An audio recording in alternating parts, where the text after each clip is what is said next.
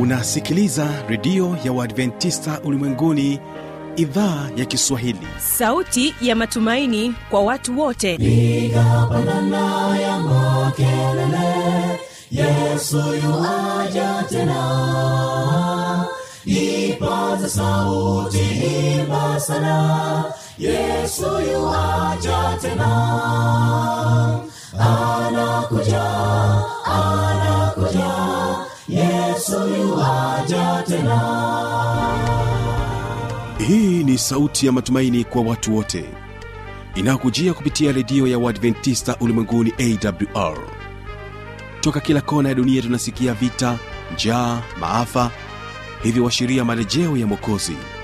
Piga panda ewe mlinzi yesu yuwaja tena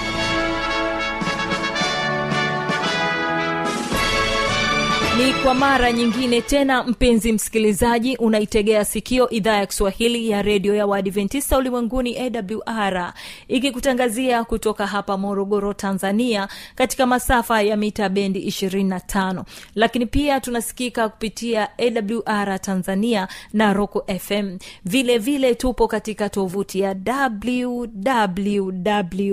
wwwawr org.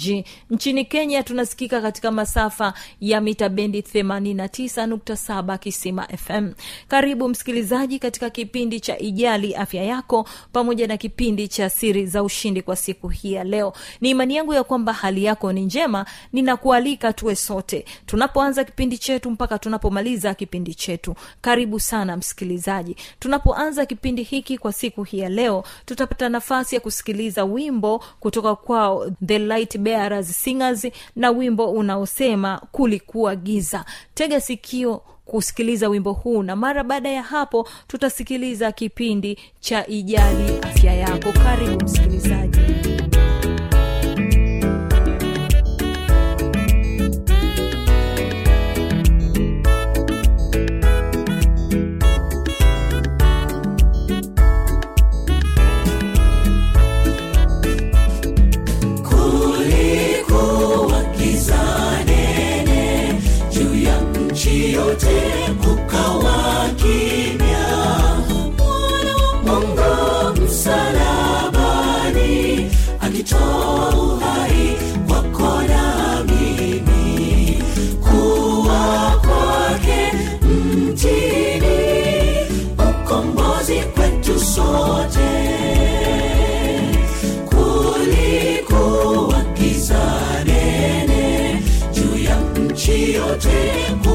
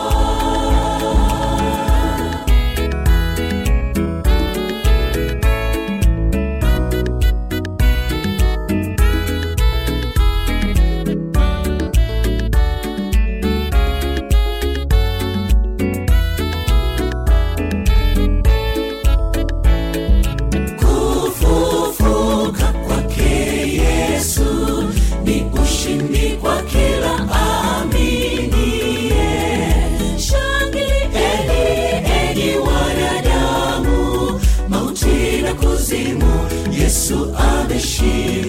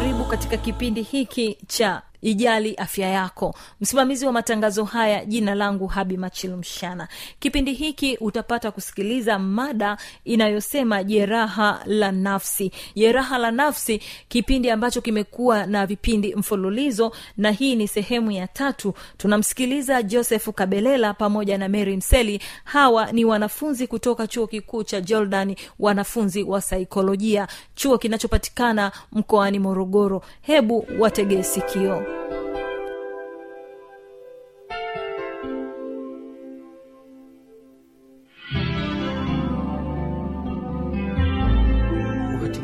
unakuta tabia za siku hizi nimeziona mara nyingi kwamba mdada anaweza akapata ujauzito mm. hasemi baba wa mtoto ni nani na mm. hatamwonyesha lakini pia akishajifungua mtoto yule mm. anampeleka kwa bibi yake kijijini. Alafu yeye anabaki mjini anaendelea na shughuli zake. Lakini pia mtoto akiwa kule kule kijijini mm. bado mama hapeleki huduma za msingi kwa mtoto yule. Kwa hiyo mtoto anakuwa nahangaika tu vile vile na bibi yake na wakati mwingine unaweza ukakuta mtoto ndo anaanza tena kuanza kufanya biashara ndogo ndogo kwa ajili ya kupata chakula kwa ajili yake pamoja na bibi yake. Mm, kwamba mtoto anabeba eh, majukumu ya, ya, ya, ya, ya kikubwa wakati yeye ni Eh, mtoto. wakati bado ni mtoto. Kwa hiyo wakati mwingine mazingira kama haya mm. yanamfanya mtoto apate jeraha la nafsi kwa sababu ya wazazi wameshindwa kumtimizia mahitaji yake ya msingi ndio lakini pia kuna sababu nyingine ambayo ni kuwa katika eneo la vita mm. Ehe, tunaona ndugu zetu au nchi zingine ambazo kunakuwa kuna vita somalia huko sijui wapi mm.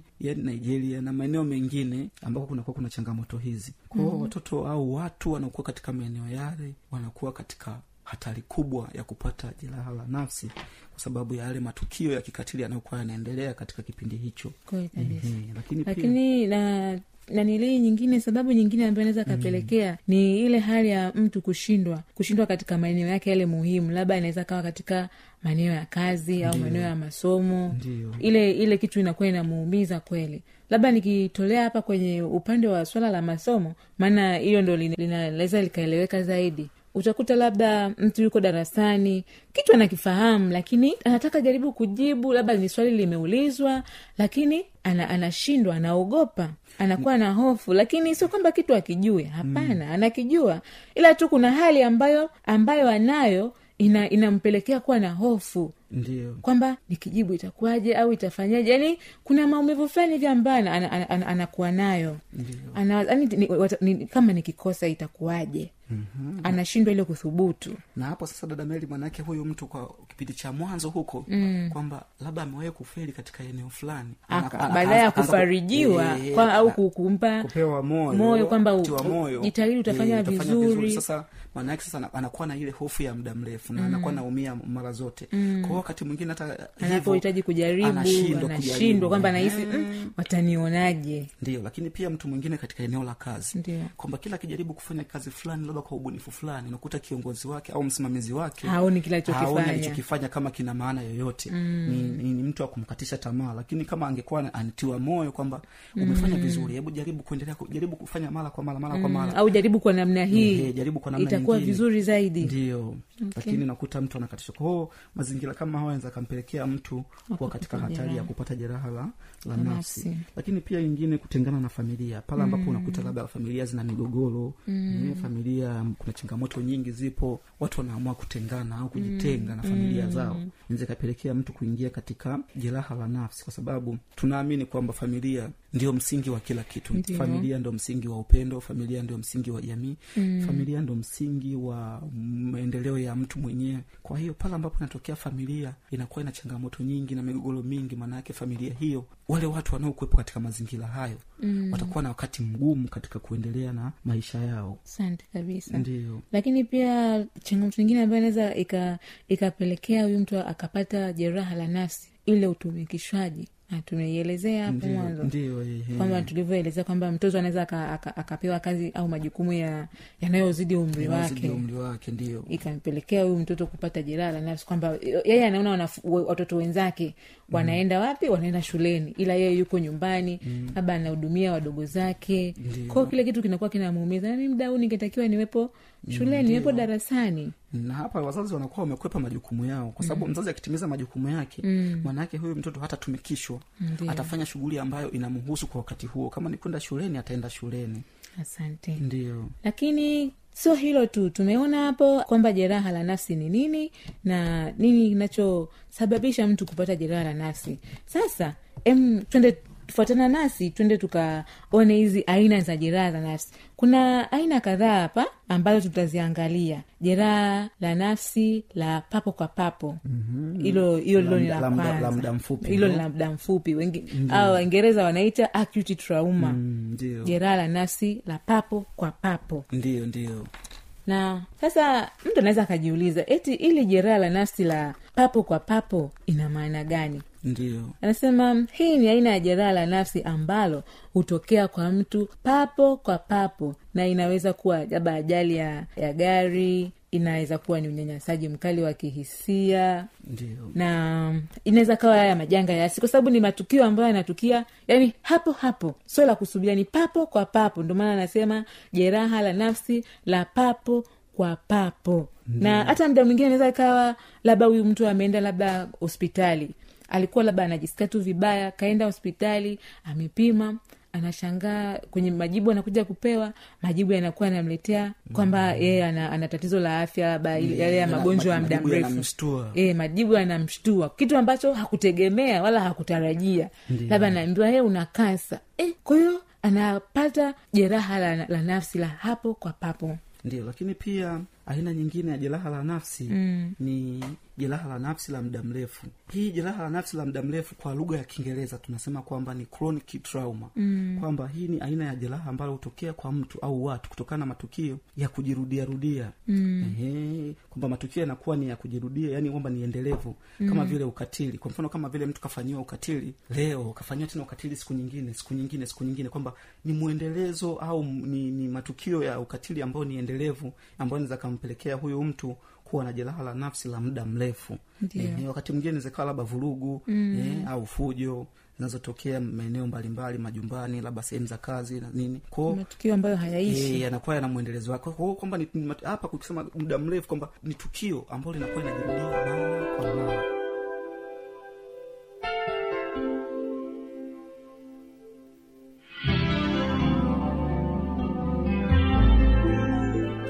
msikilizaji inawezekana kabisa ukawa umepata swali au na changamoto. Tuwasiliane kwa namba hizi hapa.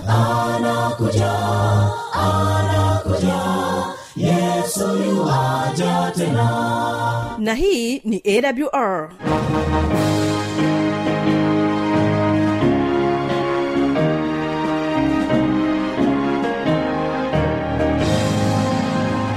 redio adventista ulimwenguni awr sanduku la posta 172 morogoro tanzania. Anwani ya barua pepe ni kiswahili at awr org. Namba ya mawasiliano simu ya kiganjani 653 570814 na pia unaweza kuwasiliana nasi na idhaa ya maasai kwa nambari 769 986355 ukiwa nje ya tanzania kumbuka kuanza na namba kiunganishi alama ya kujumlisha 255 unaweza kutoa maoni yako kwa njia ya facebook kwa jina la awr tanzania.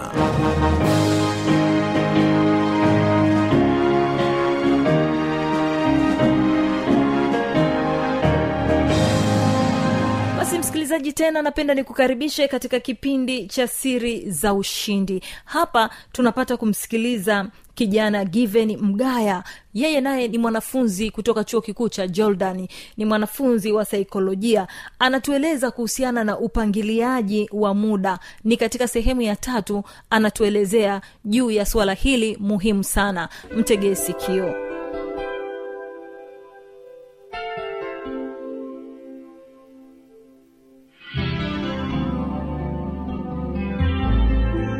Hii inafanya hivyo kwa sababu ulivyopangilia vizuri muda wako wakati wa utekelezaji wa majukumu yako unakuwa hauna wasiwasi au hakuna vitu ambavyo vinakuwa vinakusukuma kwamba muda hautoshi muda hautoshi. Hapana.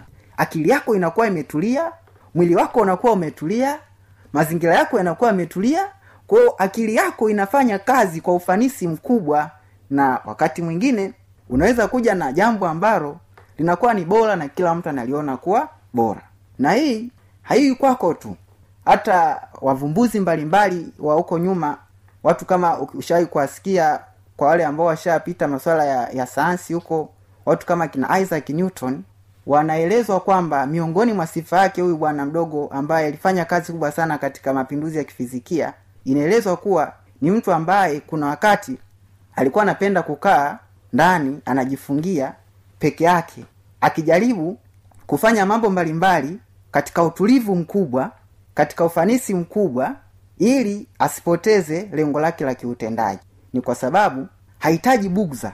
Kwa mwenyewe unapokuwa umepangilia muda wako vizuri inakufanya usiwe na bugza yoyote juu ya utendaji wa kazi yako na kazi yako pia inakuwa na ufanisi mkubwa. Ndiyo maana leo hata kesho utakapokwenda kwenye fizikia kwenye sayansi hawezi kuona hawezi kupita na ukakosa kumsikia mtu kama isaac newton kutokana na kwamba wakati wa uvumbuzi wake alitulia na alitumia muda wake vizuri na nguvu zake alizielekeza vizuri kweli kweli.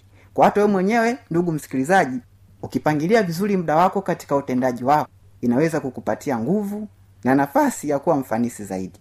Ndugu msikilizaji baada ya kufahamu maana ya upangiliaji wa muda lakini athari ambazo mtu anaweza akazipata kama asipopangilia muda wake vizuri ama kutumia muda wake vizuri na umuhimu au kwa nini tunaaswa tupangilie vizuri muda wetu. Ningependa pia tuendelee na kipengele kingine tunasema mbinu za upangiliaji bora wa muda au hatua bora za matumizi ya muda. Kwamba tushafahamu nini maana ya kupangilia muda lakini pia tumeshafahamu ah, madhara yanayoweza kupatikana kama mtu asipopangilia vizuri muda wake. Sasa lakini pia tushafahamu kwa nini kuna huo umuhimu wa kupangilia muda vizuri. Sasa tunakwenda kufahamu mbinu za upangiliaji wa muda. Na sio mbinu tu bali tunakwenda kuchukua mbinu ambazo ni bora za kupangilia muda wako. Mbinu ya kwanza au hatua ya kwanza tunasema kwamba panga namna utakavyotumia muda wako kwanza kabla ya kuanza utekelezaji wa jambo lolote. Hii ina maana gani? Kwamba kuna wakati mtu anakuwa anaishi kimazoea anaishi bila kufikiria kwamba kuna muda kwamba yeye akilala akiamka asubuhi anajua kesho nitakwenda shambani. Akifika shambani anakuta na kazi zaidi ya mbili. Anaanza kujiuliza nianze na ipi nifuate ipi? Nifuate ipi nifuate ipi? Mwisho wa siku anajikuta yuko katika ukarakasi wa jambo lipi aanze kutekeleza. Na jambo hili atalitekeleza kwa muda gani na hili atalitekeleza kwa muda gani? Kwa hiyo katika ule ukakasi wa kufikiria namna ambavyo atatekeleza jambo lake inakuwa ni shida pia. Inapunguza hata ufanisi wa utendaji kazi.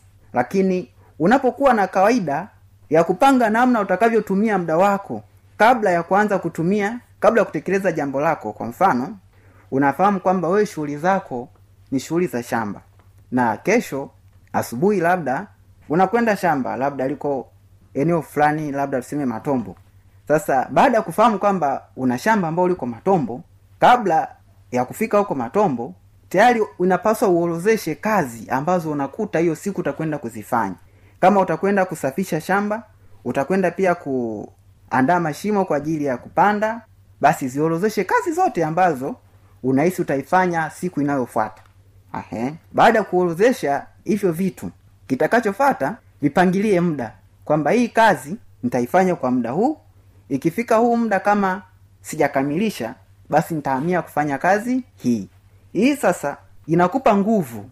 Utapunguza ukakasi siku ya kesho utakapofika shambani. Na kama una shughuli zako siku ya siku ya kutekeleza hilo jambo ama hiyo kazi unakuwa hauna ukakasi. Tayari akili yako imeshajiandaa. Mwili wako pia umeshajiandaa kwamba leo nakwenda shamba nitakwenda kufanya moja mbili. Muda huu hadi huu hapa nitafanya hivi na hiyo nimeizungumzia kwa ile kwamba unapanga ratiba ya kesho. Lakini vile vile katika upangiliaji wa kazi au majukumu ya msimu tuna maana ya kwamba kabla msimu haujaanza unapaswa upangilie vizuri muda wako. Na msimu labda kama wewe ni, ni mkulima kabla ya kwanza msimu wa kilimo haujafika mbali na kupangilia muda wako pia unapaswa upangilie malengo yako. Au malengo yako ambayo utakao umeyapangilia ndiyo utakaoyapatia muda kwamba katika huo msimu wa kilimo lengo langu ni kufanya moja mbili tatu. Na hili jambo nitalitangulia nitafanya hili nitafuata hili nitafuata hili. Hili nitalifanya labda kwa miezi kwa mwezi mmoja miezi miwili na kadhalika. Vile vile kwa mfanyabiashara kwamba unafahamu kwamba labda huu ni msimu wa sikukuu au ni msimu ambao kuna fursa za biashara labda kwa mfano wale wanaofanya biashara za vifaa vya wanafunzi. Sahizi zinaweza zikawa ni nyakati labda za wanafunzi kufungua mashule na kadhalika. Sasa unapokwenda kupangilia kazi zako tayari unafahamu kwamba huu ni msimu wa sikukuu au ni msimu wa shule kufungua. Kwao majukumu yangu katika huu msimu nitafanya biashara hii hii na hii. Au msimu wa sikukuu utakapofika nitahakikisha nimefanya biashara ya kwanza ya pili na ya tatu. Hii inakupunguzia mzigo wa kuanza kufikiria msimu ukishafika.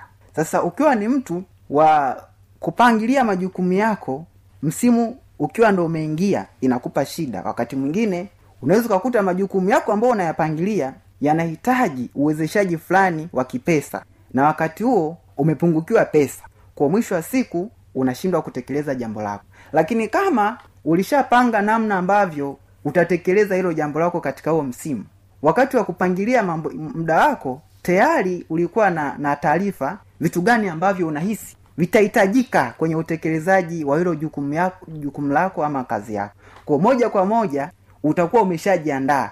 Umeuandaa muda wa kutekeleza hilo jambo lakini pia umeandaa rasilimali au vitendea kazi vya wakati huo. Hiyo ni mbinu ya kwanza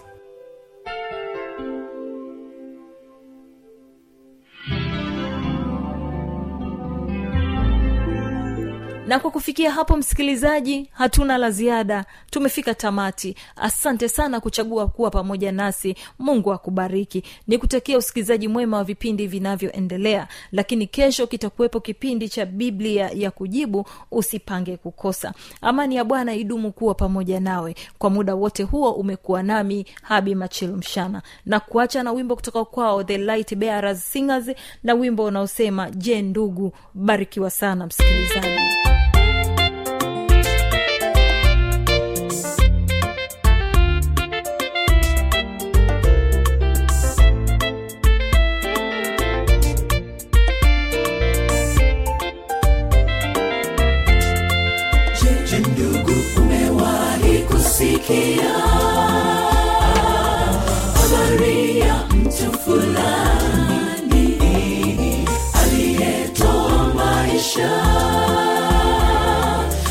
ajili ya rafiki zake alikuja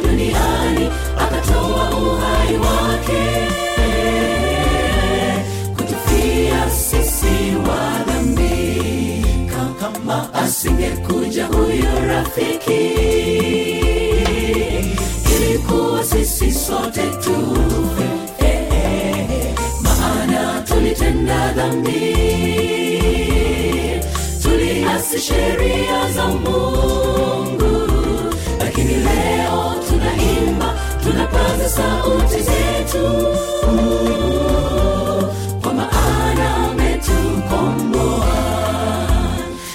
yesu